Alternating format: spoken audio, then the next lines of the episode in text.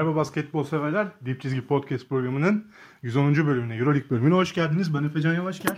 Ben Togan Karataş. Ben Orçun Anat Demiröz. ile beraber bugün e, bizim için çok önemli bir haftaya konuşacağız. Orçun'a biraz çok giriş oldu programı. Hala yüzüme bakıyor. Ben nasıl girdik anlamadım.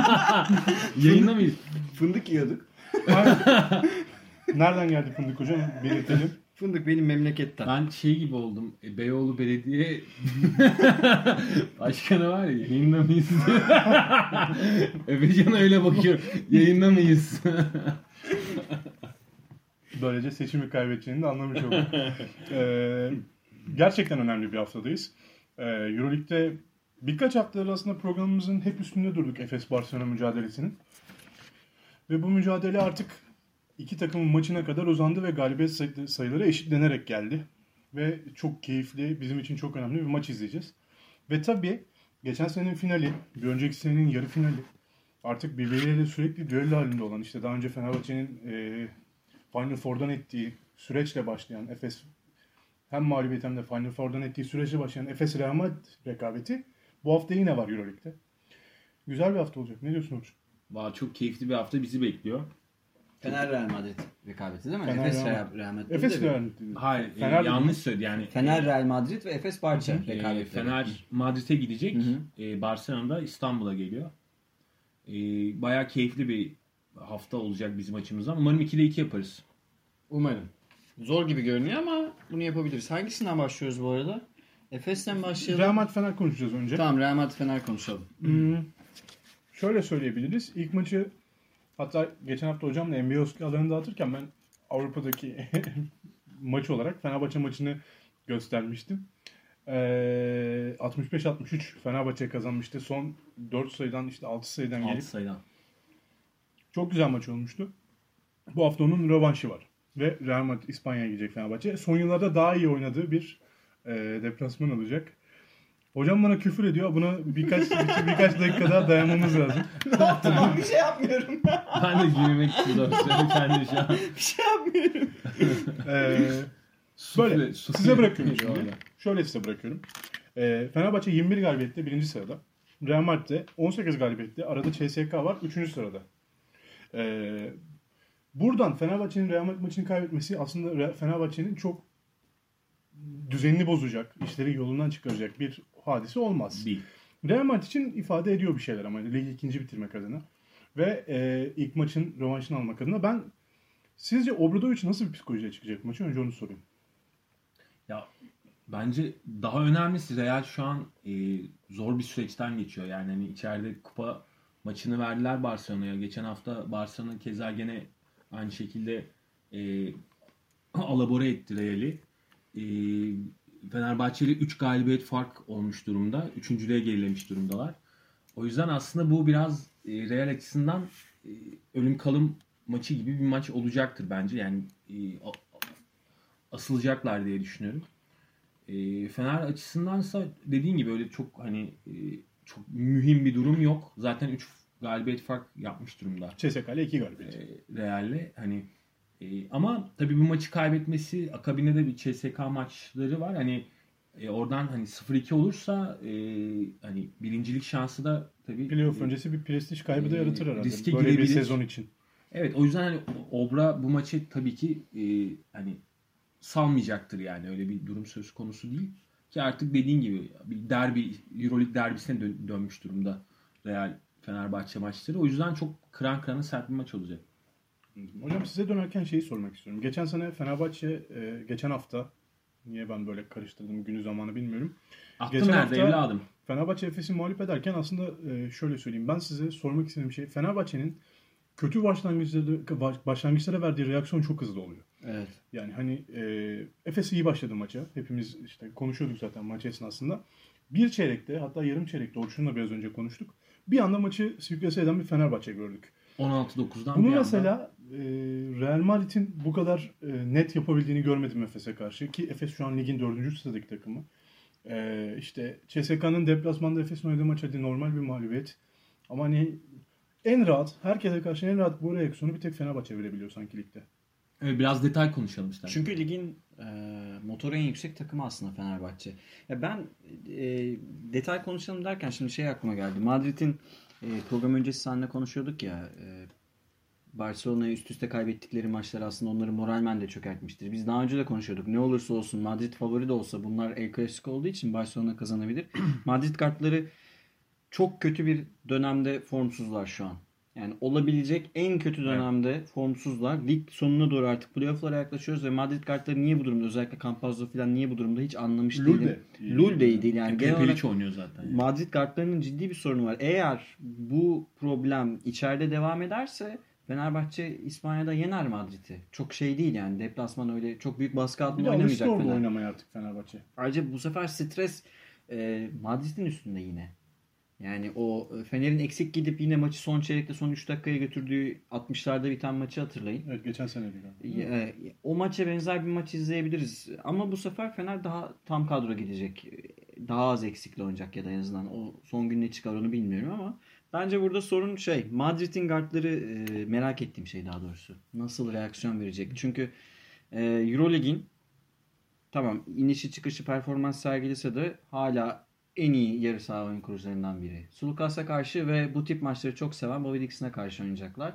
Fener'in de muazzam işler yapmıyor belki orada kartlar ama çünkü Fener size olarak Madrid'e yenilmeyecek bir takım. Nerede üstünlük kurabilirsin? Nerede üstünlük kurabilirsin birbirine? İşte buralarda böyle Ufak küçük ufuk yerlerde yani Rudy Fernandez de mesela sezonun boyu oynadığı kadar iyi durumda değil. Madrid takım halde aslında çok iyi durumda değil. Düşüşteler Evet. şu an. Yani e, playofflar yaklaşırken biraz düşmüş durumda. İlk maçta Real Madrid'in Fenerbahçe üstünlük sağlarken Ayon'un çok iyi oynadığını görmüştük. Ki Veseli'nin en formda döneminde. Ee, şöyle bir baktığınızda ikinize de soruyorum.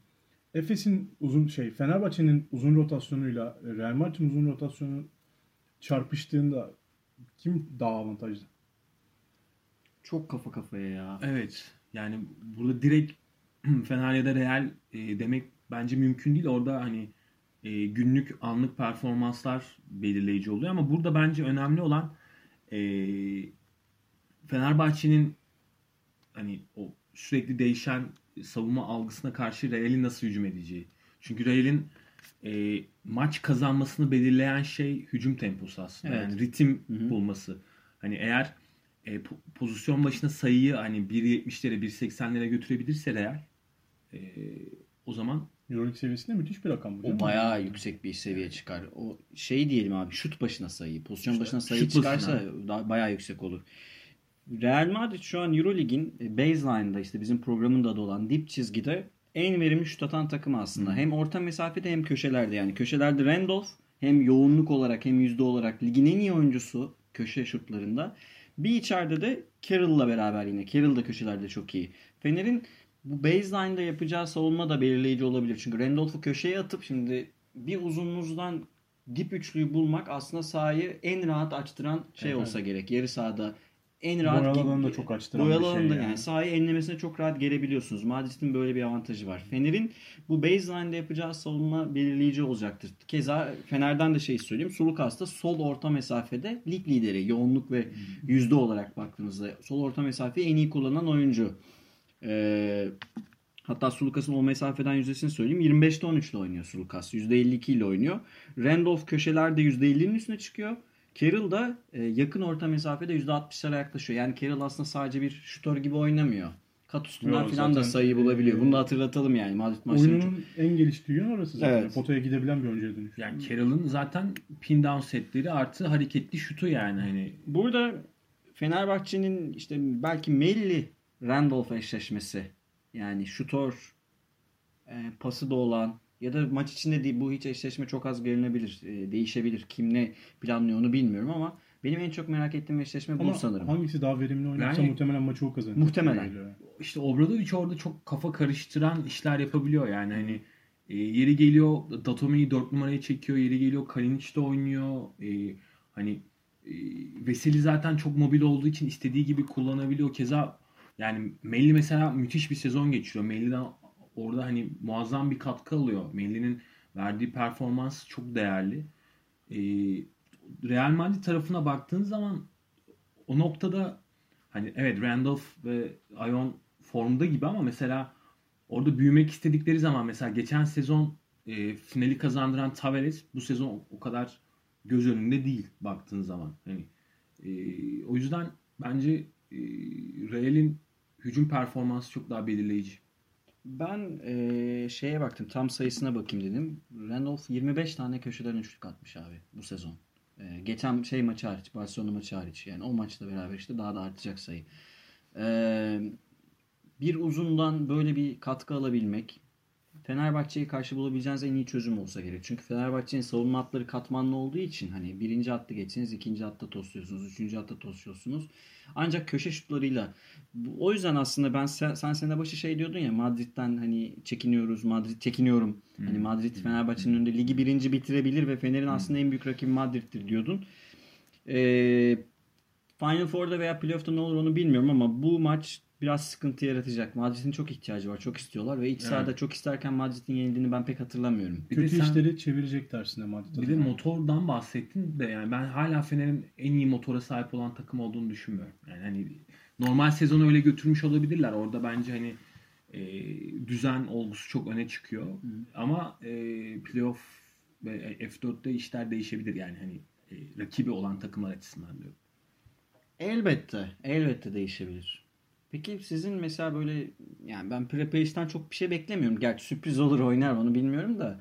Yani daha böyle Lasso'nun geleneksel e, rotasyonuyla yenmeye çalışacağı bir maç olacakmış gibi geliyor bana.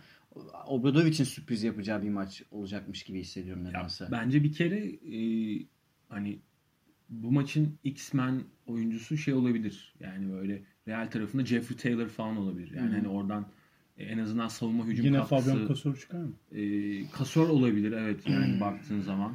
Çünkü e, ben dediğin gibi aslında yani Ayon'un falan bu maçta çok böyle parlamasını beklemiyorum. Yani oradan e, işte bench'ten gelecek oyuncuların bence etkisi daha önemli olacak.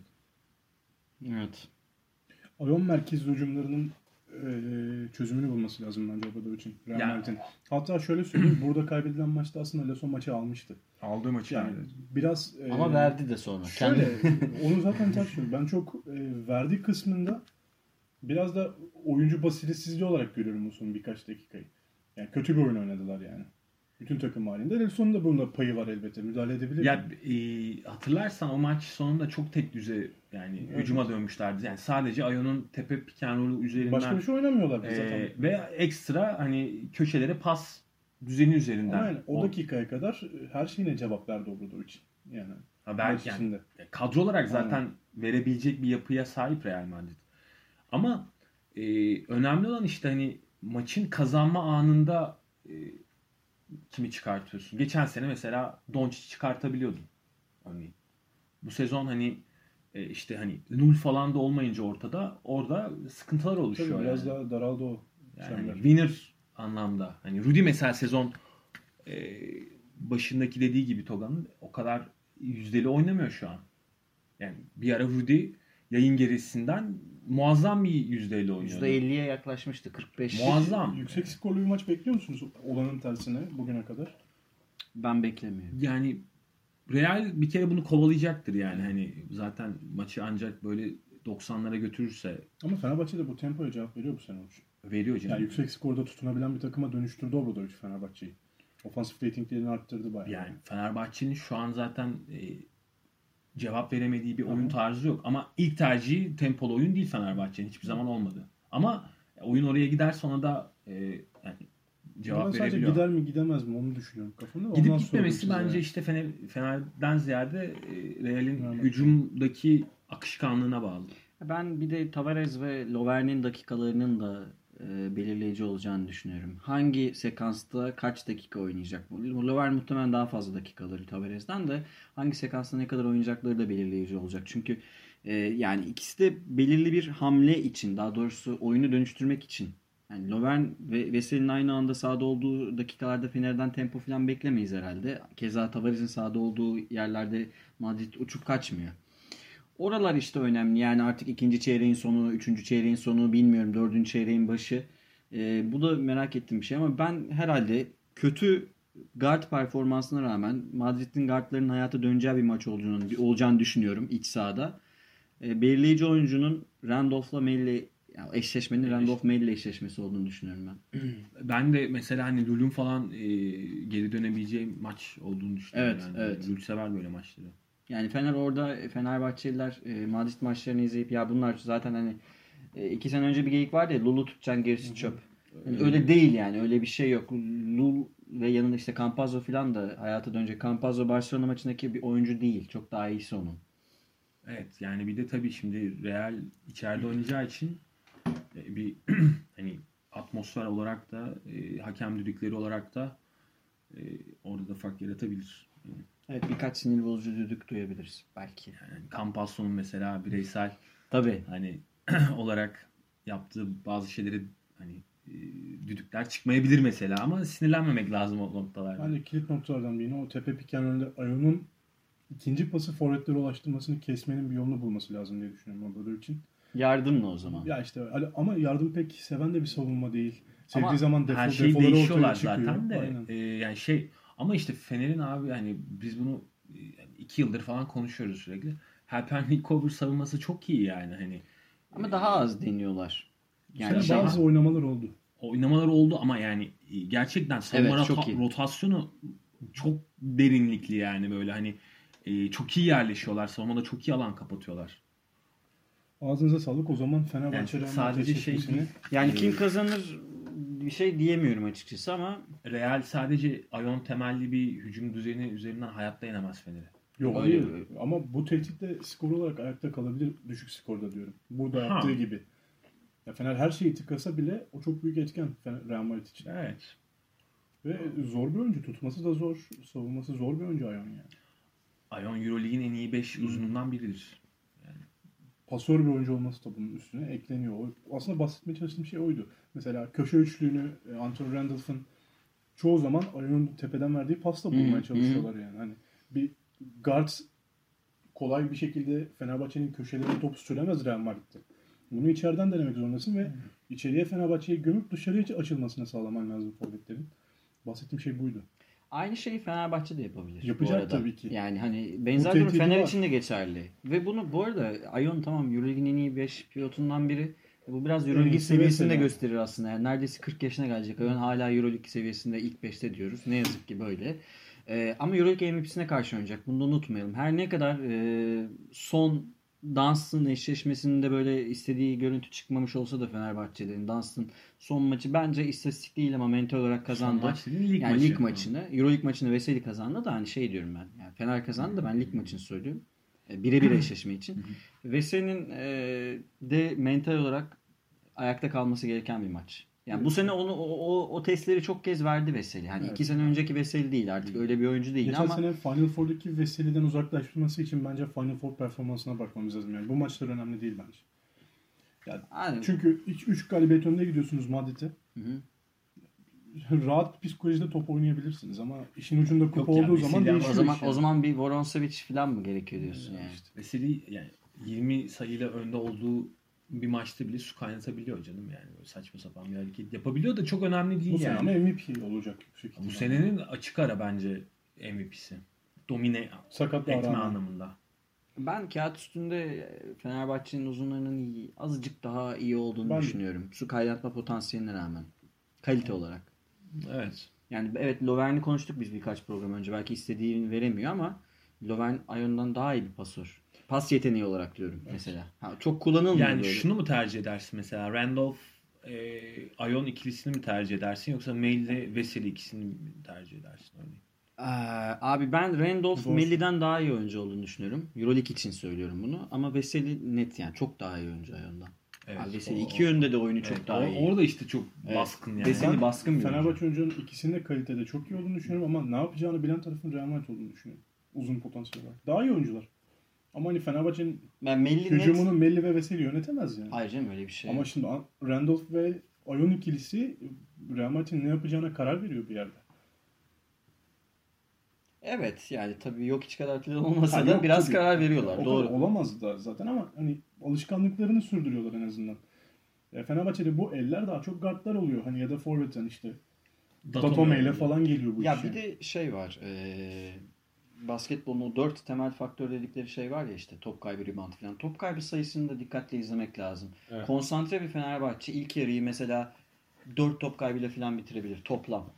Ha, tabii Topun canım. kıymetini bilen ve topu bir şekilde potaya atmayı başaran ve bu yüzden bu, bu sayede fast break yemeyen bir Fenerbahçe izleyebiliriz. Konsantre olursa. Ben de buna daha yakın bir maç olacağını. Yani Ben de öyle bir şey bekliyorum. maçın başında mesela eğer şunu görürsek eğer hani Real Fener'i test et- ettiğini görürsek yani mesela buradaki maçta da öyle olmuştu. Hı hı. E, Fener Real'in temposuyla başlamıştı.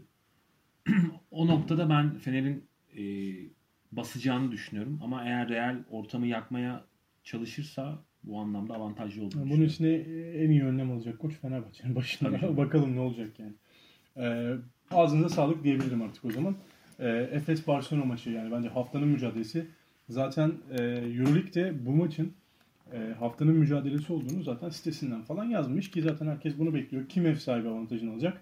Bu maç kazananın dördüncü olmayı garantileyeceği bir maç mı? Bence değil. Değil. Ee, ama Efes kaybederse dördüncüyü bence yarı resmi olarak ilan etmiş oluyor. Evet. Öyle Kaybederse yani. vermiş oluyor. Vermiş oluyor yani. Dördüncülüğü Barcelona'nın eline teslim edebilir. Potansiyeli çok artıyor. Ki ikili averajda da Barcelona artık önde olacak. Yani bir galibiyet değil iki mağlubiyete, iki galibiyete Çünkü- çıkacak fark. Barcelona'nın fikstürü daha rahat. Onlar var. Bir sürü faktör var. İlk maç ilk yarısı tamamen Efes'in domine ettiği deplasmanda. Ee, ama ikinci yarısında şey kartların tamamen tersine dağıtıldığı ya böyle hani çaresiz bırakan bir ee, hücum performansı Efes'in. 15 sayıdan 15 artı 15 oldu. 15 oldular yani ve 80-65'e bağlandı maç. Ee, böyle zor bir deplasman. De Efes için. Şimdi içeriye geliyor Barcelona. Ama o zamandan bu zamana da değişen çok, Çok fazla şey şey işte var. bunları konuşalım istiyorum. Barcelona neler yaptı da bir anda Efes'in ensesinde oldu son altı Bir anda kadar. değil aslında yani çok koyarak geldi. Ama İstikrarlı. yani sezon başında E, tabii. Barcelona'nın hiç olmayacağını düşünüyorduk.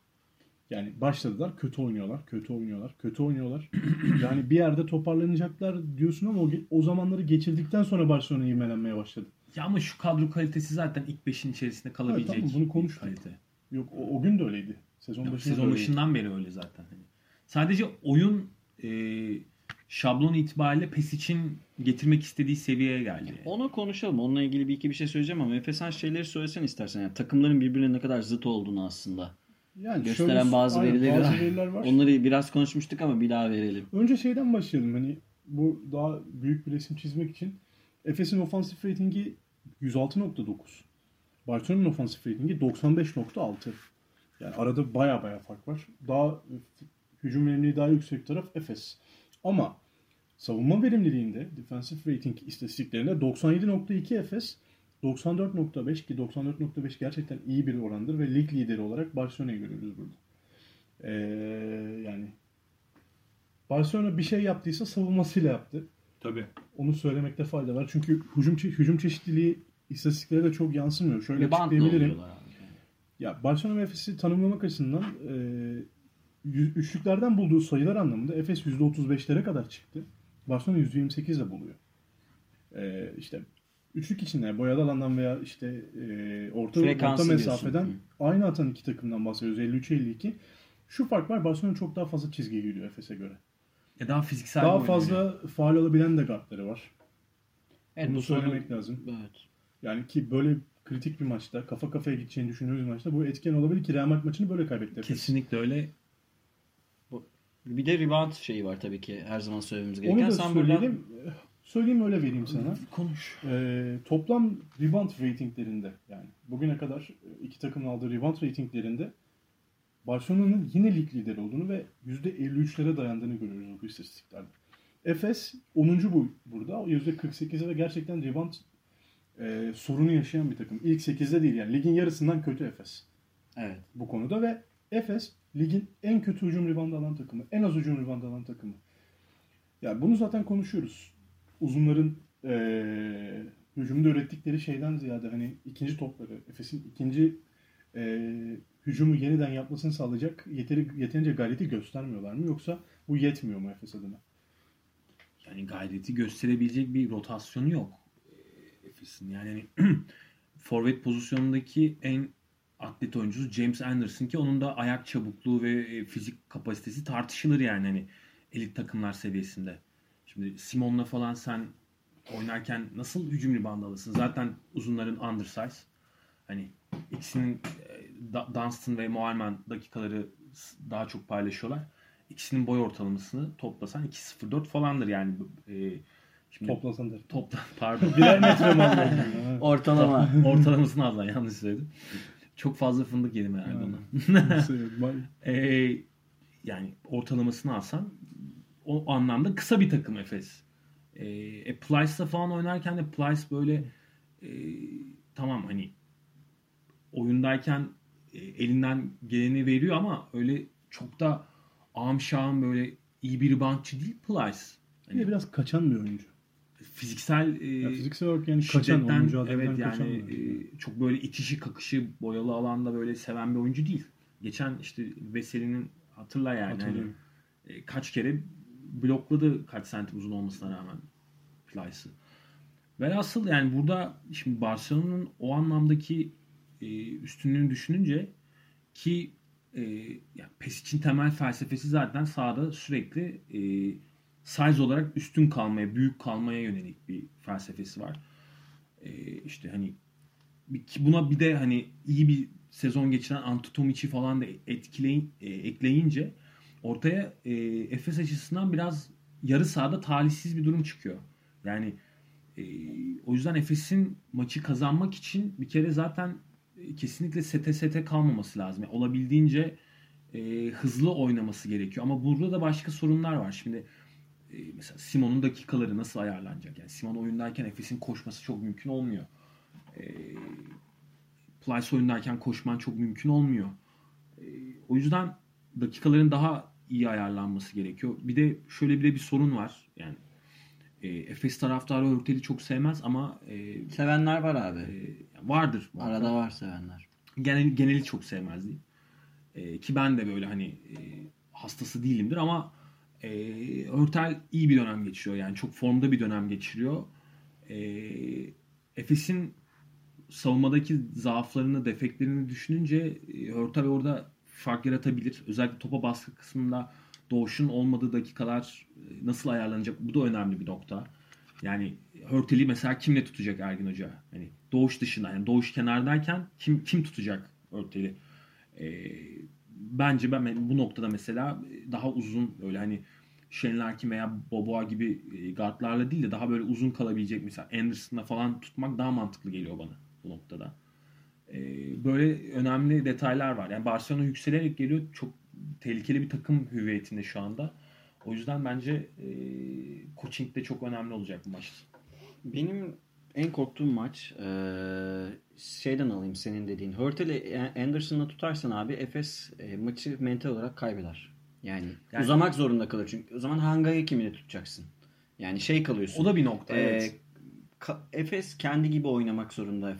Barcelona gibi uzamaya çalışırsa hayır. Barcelona 20 haftadır bunu oynuyor. Efes hiç bunu oynamadı ve Pesic hani bu işin artık bir takımına bunu öğretmiş durumda. Ergin, Ergin Hoca'nın bunu yapacağını zannetmiyorum bu arada. Belki Doğuş da savunur hani Hörtel'i. Hörtel bu arada Doğuş'ta evet, dakikaların artması gerektiği kesin zaten. Çok yani. formda kabul ediyorum ve e, Hörtel'e rağmen e, bu takım ligin savunma verimliliğinde lider. Çünkü evet. bir şey unutuluyor.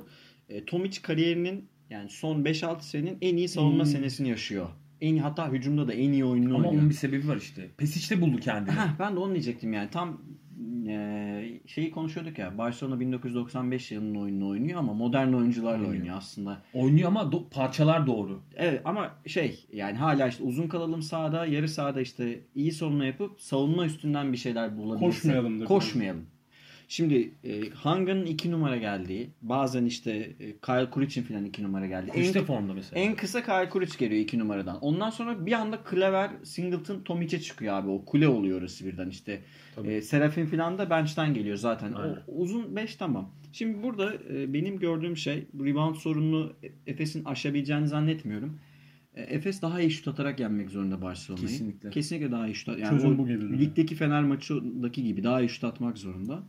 Ee, bunu da şöyle sağlayacağız. Simon'un bu maçta ne yapacağı önemli. Bir, dediğin evet Simon e, belki takımı koşturmuyor ama James Anderson'dan daha iyi pas da atabilen bir oyuncu ve bu diğer oyuncuların elini rahatlatabilir. Bir de abi şöyle bir şey var. James Anderson Fenerbahçe maçını çok iyi oynadı. Bu sezonki iyi 2-3 maçından biri. Ama şeye baktım. Simon sağ forvette ligin üçlük lideri. 28'de 15 atmış. Yani hacim yüksek hacimde yüzdeli atan oyuncuyu söylüyorum. Hani 2'de 2 atan olur o ayrı da. Yok Ee, yüzdeli atıyor canım. Yine keza işte sağ orta mesafede ama dipte yani dip baseline'e doğru Moerman. Hani e, şimdi bu oyuncuların ikisinin defekleri var. Yani işte birinin rebound sorunu var, öbürünün çabukluk sorunu var filan. Ama e, Efes kendi gibi oynayarak, gerekirse süper kısalarak.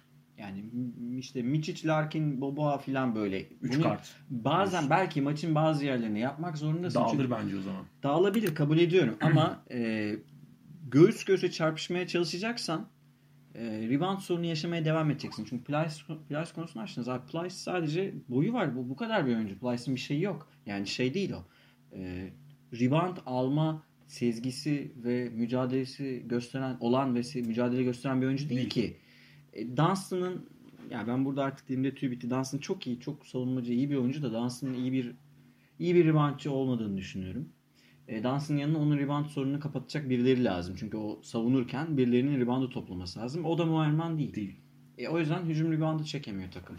Bence rebounddan yenmeye çalışmak yerine e, ritim bulup Abi taraftarla rebounddan birlikte zaten yenemeyeceksin. Taraf, Yenemezsin yani. taraftarla birlikte ritim bulup hani daha ilk çeyrekten işte böyle birkaç tane e, dış atışla diyelim. Ufak serilerle böyle. Ufak serilerle hani iki tane üst üste üçlük bulmak gibi mesela Simon'dan ne Yani bileyim şunu işte unutmamak lazım. Böyle kazanabilirsin gibi geliyor bana. Barcelona ligin şu anda en iyi savunma yapan takımı, defensif ratingi en iyi takımı. Evet, yani. evet. Yani karşı rakibine en yani en son işte Real maçını hatırlayalım. Real'i 70'te tuttular yani hani. Ama ben bir istatistiğe daha baktım. Şey de aynı yani. Efes ve Barcelona'nın yediği sayılarda e, yani karşı takımların attığı sayılarda üçlük, ise, üçlük yedi üçlük isabet oranları aynı. 34-35'lerde. Yani üçlük savunması öyle çok da ileri giden bir takım değil. Boyalı alanda çok iyi savunma yapıyorlar. Evet. Yani, Boyalı alanda yapıyorlar ve Hurtel'i saklıyorlar. Evet. e, o uzun yani hani sonuçta klaverle falan atlet 3 numaraları tutman çok mümkün değil. Hani keza Tomic de dışarı gelemiyor zaten. Yani üstünlükleri zaten boyalı alanda. Burada PES için bir konuda daha hakkını verelim. Ee, bu oyunu izledikçe hep Oktay Hoca aklıma geliyor. Şeyde Galatasaray'ı e, elemelerden alıp Euroleague'e soktuğu sene. Pesic bu sezon şunu yapmış sanırım. Ee, oyunculara savunmada tekrardan pozisyon almayı öğretmiş. Baştan. Yani en azından Hurtel'i nasıl diyeyim? Teodosic gibi kullanıyor Doğru, biraz. doğru, doğru. Saklıyor savunmada ve pozisyonunu kaybetme yeter. Hani pozisyonunu savun yeter. E, biraz böyle Teodosic vari bir e, savunmada saklanan örte izliyoruz. Kanatlarda zaten hangalar Tabii, falan tabii, e, tabii. ciddi Tabii. baskılı savunma yaptığı için e, bu arada ayak çabukluğu sorunu yaşıyor mu abi? Mesela Klaveri ayak çabukluğunda yenebilecek oyuncu sayısı da böyle çok fazla değil. Yani Euroleague'de ceza kesebilecek oyuncu sayısı yok. Şunu söylüyorum zaten e, Barcelona oyunu yarı sahada oynamayı tercih ettiği için Hı hı. zaten e, savunması da iyi olan bir ekip olduğu için e, defeklerini kapatabiliyor. Evet, Hani evet, evet. e, Barcelona ne zaman sorun yaşıyor? Oyun çok kostu kosta gittiği zaman çok böyle e, karşılıklı atışa gittiği zaman sorun yaşıyor. Mesela iki defa Zagis'i yendiler bu takım. Yani Zagis'i iki defa da hiç öyle şöyle söyleyeyim. Deplasmanda oynadıkları zaman Zagis bu takımdan çok daha iyiydi ve Barcelona dökülüyordu. Ee, ve o şey Barcelona Zagis öyle çok e, tempoyu yükseltebilen bir ekip olmadığı Zagis için tam dişlerine göre ama ya. hani oynarken mesela Zagis 6. 5. idi Barcelona Evet. 14.'üydü yani ilk yarıdaki maçta. Ona rağmen Zagis'i yenebilen takımlardan bir tanesiydi Barcelona Evet. deplasmanda. Öyle bir örnek vereyim dedim. Yani bi- bilmiyorum Ergin Hoca'nın tercihleri bence çok belirleyici olacak bu maçta. E, çok ciddi yani gerçekten e, sağlam maç önü e, gerektiren bir müsabaka ve onun dışında çok iyi bir maç yönetimi, mikro coaching gerektiren bir Evet. maç. Şöyle 13. haftada Olympiakos'a kaybettikten sonra sadece iki kez yenildi Barcelona. 9-2 ile geliyorlar. Ee, Barcelona'nın yarı saha hücumu Efes'in mental olarak bir şeyin daha ölçecek. Yavaş hücum eden takımlar savunmanın sabrını da ölçer. Evet. Yani 20 saniye, 24 saniye boyunca konsantre savunma yapabilecek misiniz? Efes için kritik noktalardan biri bu. Yani sadece atarak da yenemezsin Barcelona'yı. Böyle bir şey yok. Çünkü pota altında bu sefer ciddi problem yaşarsın. Evet. Yani işte Şu- e, geçen hafta bence önemli bir göstergeydi. Fenerbahçe maçı yani Efes açısından iyi bir testti bence. Hani oyun Tabii. yarı sahaya kaldığında ve hani savunma ağırlıklı oynandığında Rakip yükseldiğinde ve iyi savunma yapıldığında yani. Efes çözüldü. Direkt çözüldü yani. Ya şöyle o bir dakika önce attığı şutlar bir anda girmemeye başladı. Sebebi var çünkü. Yani rakip buna uyandı. E tabii Maça girdi. Yani. İşte Fenerbahçe adına konuşmak gerekirse. Fener- işte Barcelona da bunu yapabilecek Ki bir Barcelona'da fe- benzer nüveler var. var. Var. O e, arada kaybedilen maçlardan biri e, İsrail deplasman. Makabi. Makabi e, ve hani do- 99'a gitti Makabi. Bir de CSK var 84'e gitti. Yani aslında formül açık. Skorun yükselmesi Skor lazım. yükselt. Evet. Efes için, Fener için söylediklerimizin tersini söylüyoruz. 80'lerin üzerine net çıkması. Efes'in Efe- 70'lerde kalan maçı muhtemelen Barcelona üzgünüm. Ya ben Olympiakos maçından daha çok korkuyorum bu maçtan. E, Çok Haliyle. kafa kafaya olduğunu düşünüyorum şansların. Yükselmesi lazım ve çok e, nasıl diyeyim gününde bir Ergin Ataman'a da ihtiyaç var. Yani mola zamanlamasından Olacaktır hamlelere ya. kadar. Ben olacaktır Yok, diye düşünüyorum. yani Sonuçta bu maç Efes'in Sezonun maçı. Evet yani sezonun e, gidişatını belirleyecek şu ana kadar Hatta ki ilk en maç, önemli maç. ilk maç 80-65 değil mi? Hı hı. Ya tesadüfen demeyeyim de yani iyi oyna burada 16'ya bağla. iki farka çıkar çünkü fikstürün zor. Ben olsam bunun Yani planını yaparım yani. 16 biraz bana zor geliyor da Zor. maçı kazanalım Ama da yani yani. 80'lere 90'lara giden bir maçta çok da zor değil o çünkü. Barcelona bir tıkanabilir yani. Şimdi Bilmiyorum. Efes'in şey sorunu var. Maç Umarım tıkanır da. En çok dalgalanan takım olduğunu söylemiştik. Yani e, dibi görebiliyor. Bir anda işte Fener maçı diyorduk ya. Ne oldu ya hani birden İlk Fener 5 dakika birden cennet. uçtu. Evet. Aynen. Efes için konuşursan. Sonra bir anda Fener darma duman etti. Benzer şeyi e, burada yaşamaması lazım. Ama e, tersini düşündüğünde Efes'in o patlayıcılığı da e, Madrid ve Fener seviyesini bir kenara koyuyorum. Bunun dışında bütün takımları devirebilecek kadar Devirebilir. güçlü oluyor. Özellikle şutu girdiği bir Evet. Ya şu var bir kere bunu es geçmemek lazım. Pesic alışkanlıklarından görüyoruz yani. Yani yıllardır yılların Pesic işte. Bir koç. Evet alışkanlıklarından vazgeçecek bir koç değil. O yüzden e, Pesic'e bence burada ummadığını hani beklemediğini çıkarabilmek gerekiyor. Belki de senin dediğin gibi yani. Da- Ya Maçın farklı 5 dakika mesela böyle. dakikalarında evet yani farklı şeyler yaparak olabilir. Yani Pengos'a değil Örtel'e emanet etti takım değil mi? Yanlış, Takım yanlış örtele emanet. Evet. yani. Takım örtele emanet. Takım Örtel, Ama Örtel yani şu anda günümüz e, konjonktüründe Pengos mu Örtel mi? Pengos der yani. 3 kişiden ikisi en azından. Geçen seneki Pengos. Geçen seneki Penguin. Ama, Ama bu seneye girildiğinde şu anda Pesic'in prensi konumunda yani. e, yani. Örtel. Ama isteyerek aldı onu şey isteyerek bu hani Ben- şey tabii yaptı tabii. zaten. Pengos kimya- geldiğinde bile Hörtel'i istiyordu Tabii. o zaten. Tabii. Asıl şey olarak. kimya Daha uydu burada bir- oynatıyordu. Kimya uydu yani. Hatta Pengos'un sezonuna mal oldu işte bu yani Evet. hani. Bu arada şeyi de söyleyelim. Efes'in e, en iyi sezonunu geçiren oyunculardan biri Moerman karşısında kötü bir sezon geçirmesine rağmen yani kötü demeyeyim kendi standartının altında bir sezon geçirmesine rağmen Barcelona'nın artı eksi lideri olan Singleton'a karşı oynayacak. Artı 70 var Singleton. Tek bireysel artı eksi de Barcelona'nın en iyi oyuncusu. Buna rağmen yani beğenmediğimiz beğenmediğimiz ne bileyim hani Singleton bu değil dediğimiz bu da problem. Yani Singleton Moerman'dan daha iyi oyuncu. Şimdi bunu hepimiz biliyoruz zaten. Burada da Moerman'ın ciddi bir test bekliyor. Ama bence Muayman daha skorer bir oyuncu. Evet, Moerman daha skor. Ama Hangisini içeride alırsın? oynayan, içeride oynayan. Net. Şu an şu maç, Efes'ti zaten Singleton'ı almak Evet, istedi. evet, E, alamadı. Barcelona'ya gitti Evet. çünkü. şu maç özelinde Singleton'ın sezonu da göz önüne alındığında Muayman'ın yapacağı skor Singleton oyundan düşürürdü. Bir de bir şey daha şimdi şey konuşurken aklıma geldi. Ee, net böyle bench ratingi çok hesaplanmıyor. Yani Euroleague, NBA'deki gibi hani böyle e, o ayrımlar henüz Euroleague için erimiş, erişmiş değiliz ama Barcelona bu karışık rotasyonda bench verimliliğini yukarıda tutan takımlardan biri. Bence hesaplanılmamasında şöyle bir şey var. Size ek olarak söyleyeyim. Euroleague'de koçlar çok daha fazla ilk 5 değiştiriyorlar. Evet çok değişti. Ya işte Ergen Atan bir maça Miçic'i başlatmıyor, Boba'yı başlatıyor. Bir şey başka birini başlatıyor. Obradoviç çoğu zaman Datome'yi kenardan getiriyor. İşte Barcelona'da aynı şeyler var. Ee, Oriola'yı başlattığı maçlar oldu. Falan filan. Bir sürü evet. değişiklik var yani. Kenardan Oriola falan böyle hani sertlik katan. As, adını anmadık ama. Hanga, yani, evet, yani Oriola. Hanga ama yani Hanga bu takımın lideri zaten. de Ama hani- mesela Hanga 5'te bilmiyoruz. Yani 5 oyuncusu olarak belki hesaplanmalı. değiştirir yani şey. Ama yani şu net abi. Oriola'yı mesela sahaya direkt dövsün diye. Evet evet. evet. Dövsün diye atıyor yani. Ben biraz oradan korkuyorum zaten. Efes'in bench'ten gelip dayak atacak tek oyuncusu Doğuş. Başka yok. Örteli dövdüreceğiniz işte ya. E, öyle görünüyor. Bakalım yani. Peki şey vardı Efes taraftarının. Ee, sorayım size. Biraz önce yayından önce de sormuştum da pek konuşamadık. Örtel'in iyi oynadığı gün Barcelona kaybeder mi? Son bir iki haftaya kadar bu böyleydi. Örtel iyi oynarsa biz kazanırız diye düşünüyordum ben Efes cephesi olarak ama e, Örtel takımla birlikte iyi oynuyor iki haftadır. ya bazı Özellikle El iki, üç Clasico'yu hafta. çok iyi oynadı yani. Evet. bence bazı ezberleri bozmak gerekiyor. Yani şimdi Aynen. e, yıllardır Ante Tomic'te dalga geçiliyor ama yani şimdi Antomic iyi bir sezon geçiriyor. evet. bu belli yani hani istatistiki anlamda Pesic'te kendini buldu. Çünkü Pesic'in oynatmak istediği basketbolun uzun olabilecek bir parça. Keza Örtel de öyle. Yani Örtel e, yetenekleri tartışmaya gerek olmayan bir isim. E, top dağıtımı ve skor anlamında. Pick and roll yeteneğini özellikle. Evet. Yarı sahadaki oyun açma anlamında. E, o da buldu çünkü e, savunmada sırıtmıyor yani. Hani savunmada e, arkasında güvenli kalabilecek başka parçalar var. Yani o yüzden Örtel güvenli, özgüvenli oynuyor. Yani bu önemli bir detay. Ve e, Efes maçına da böyle oynayacak. Özgüvenli oynayacak yani. Doğru. Umarım umarım the point guard olmaz yani.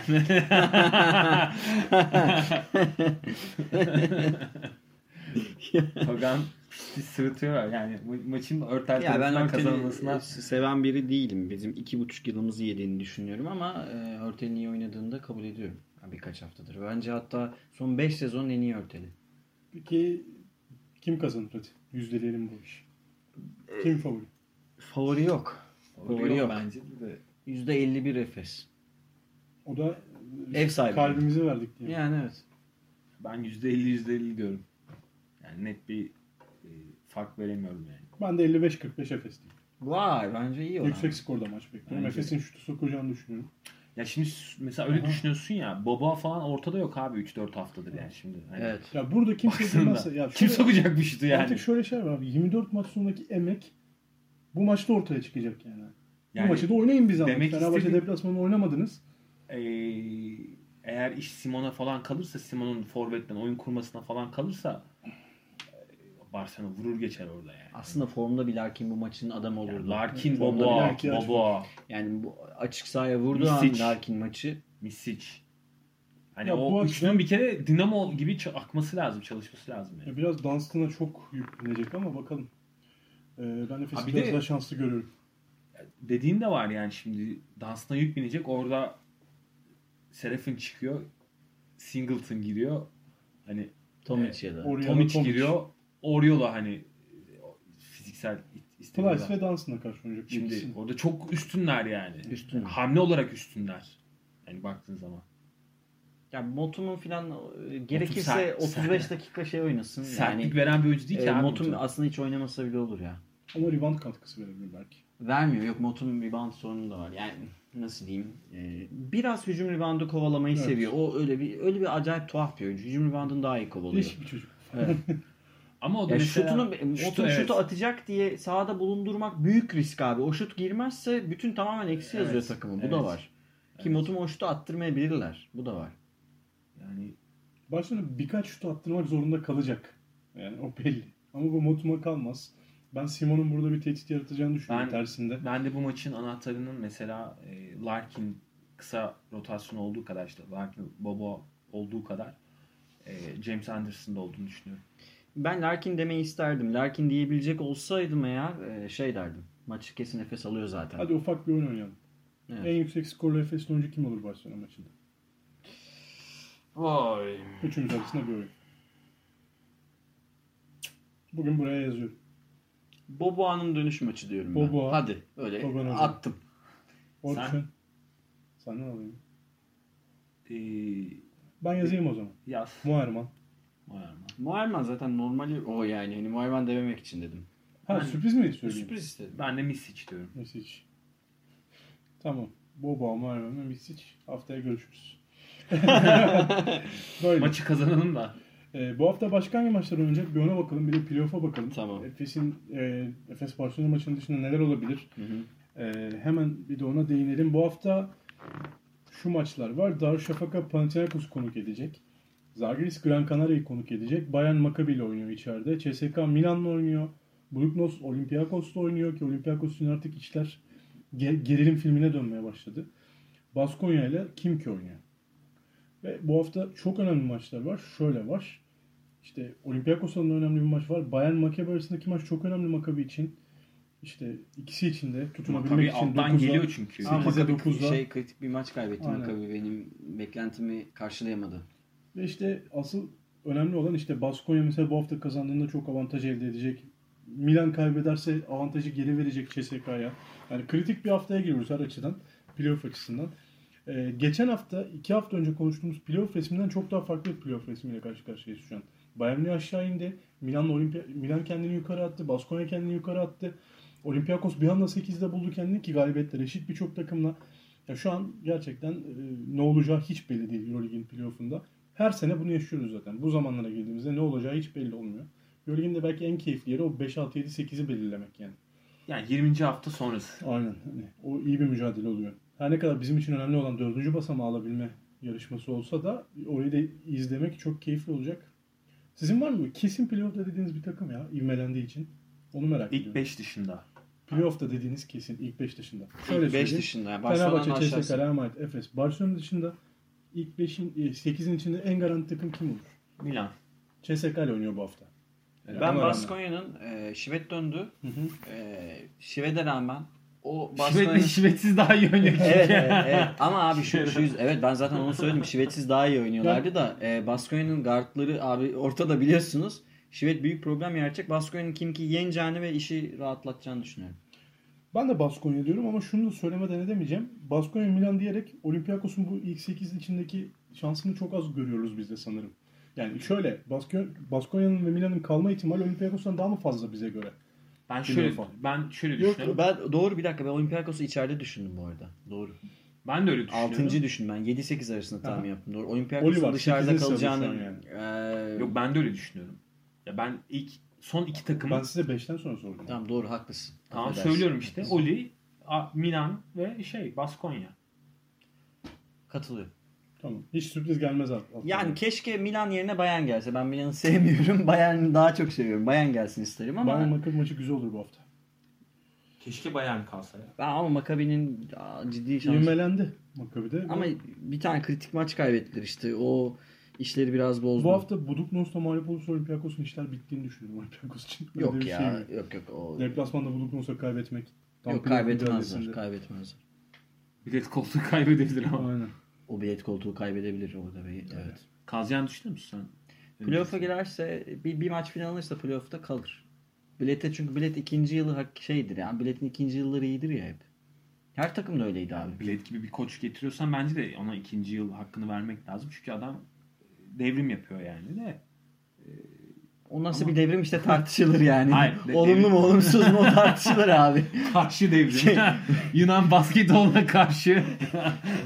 Bitireceğim diye. Bitireceğim ama sizin bu basketbol felsefeniz diye gelmiş olabilir. Ya sonuçta şey var. Yunan basketbolun çok e, ayrıksı bir noktasında duruyor ya. Evet. Felsefe olarak çok dışında. O yüzden bence de bir sezon daha hak ediyor. Ama Yunanistan'da olur mu mesela? O enteresan bir Valla Şah'ı soru. devireceğim diye İslam devrimi yap, yaptığını fark edemeyen devrimciler gibi olabilir abi biletin durumu. Zor yani. Hani Zor. Çünkü Yunanistan gene bak Yunan, İstan. Yunan ve İstan olarak e, orası basketbol olarak biraz tutucu bir yer. Evet. Bekledim bu cümleyi ihtimal. Ee, teşekkürler güzel yorumlarınız için arkadaşlar. Ne Bu hafta da bitirdik programımızı. Bu hafta Euroleague gerçekten keyifli. Ee, bizim için de çok önemli iki maç var. Maça gidin. Hani Ve Barcelona Ya bu- maçını takip edebiliyorsanız Fenerbahçe maçı Madrid'de gidebilen Sen adına ben gideceksin mi? seviniyorum. abi benim o, o saatte gitmem mümkün değil. Yani zaten mümkün. Ben maça yetişemem buradan. hani- Çıksam yetişemem. E, İş durumları falan benim de zor. Ama gidebilecek Efecan sen git. Benim de çok uzak abi ama gitmeye Benim çalışıyorum de. tabii ki. Ee, giden arkadaşlar keyifle ve gerçekten yürekle takımın yanında olmalarını diliyorum. İyi haftalar, iyi Euroleague haftası. Hoşçakalın. Görüşmek üzere. Herkese iyi haftalar.